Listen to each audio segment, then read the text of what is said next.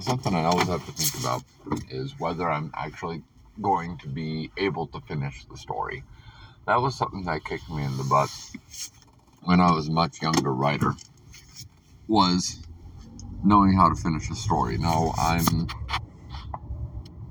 I consider myself blessed that at least for a couple of my earlier fan fictions, I had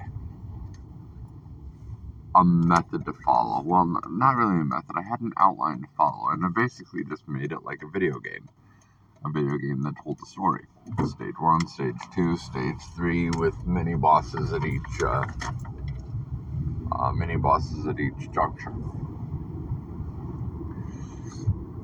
And even so, one of them, which was a far too ambitious project to start with, and I would probably go back and look at it and go, wow, this is 200 pages of why did I write this?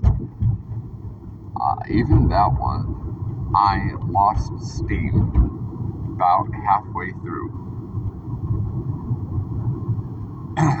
and in order to pick it back up again, I can't remember what happened to make me lose momentum. But to pick it back up again, I literally had to start doing some meta writing, which was writing about the story from inside the story as though it's a story, talking about stories, and that actually helped to get me booted up again. But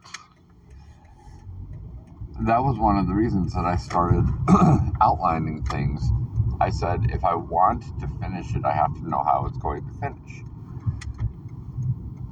And there have still been some projects that I will get enough of an idea and I'll start outlining it, but I don't really have any ending in mind for it. So I decide to keep it sitting in the back until I've got a full vision of it.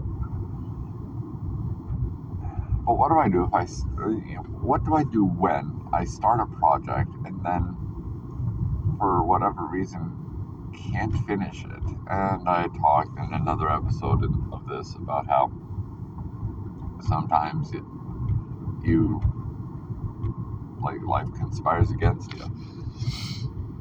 So, what do I do if I know I can't finish a story? Um, move on lessons learned. I usually turn it into a sketch, uh, a way that I can look at it and go, okay, I enjoyed this part of the process. This is where I got hung up. This is where I wasn't able to make it work. This is where I actually had a lot of fun making it work. The idea that you can't prevent loss from happening, but you can define what you're losing. so, whenever I can't finish a story, I just say, okay, what did I learn from this? Like, where did I get hung up?